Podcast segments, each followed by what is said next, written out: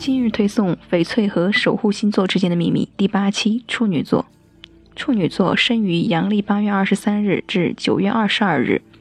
女性，冰清玉洁的浅淡紫罗兰色镶嵌饰品很适合处女座的女性，而弥勒佛造型的吊坠可以处处提醒处女座不必过于追求完美的心态。本年对于处女座来说比较平顺，没有大起大落，但在健康方面需要多多注意。加强及坚持锻炼，避免失眠问题。上半年是一个调整期，木星落在交友宫，处女座们可以在人际交往中获得有用的信息，将这些信息用于工作生活中，一定会受益匪浅。过去你承受的压力将在今年上半年逐渐得到释放，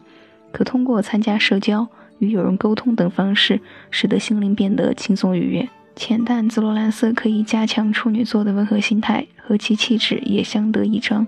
处女座的男性斯文儒雅，有良好的举止教养。当你选择一件浅色系列的衬衫来搭配简洁大方、温透银绿的如意方牌时，一定能打造一个干净、整洁的素雅的男人形象。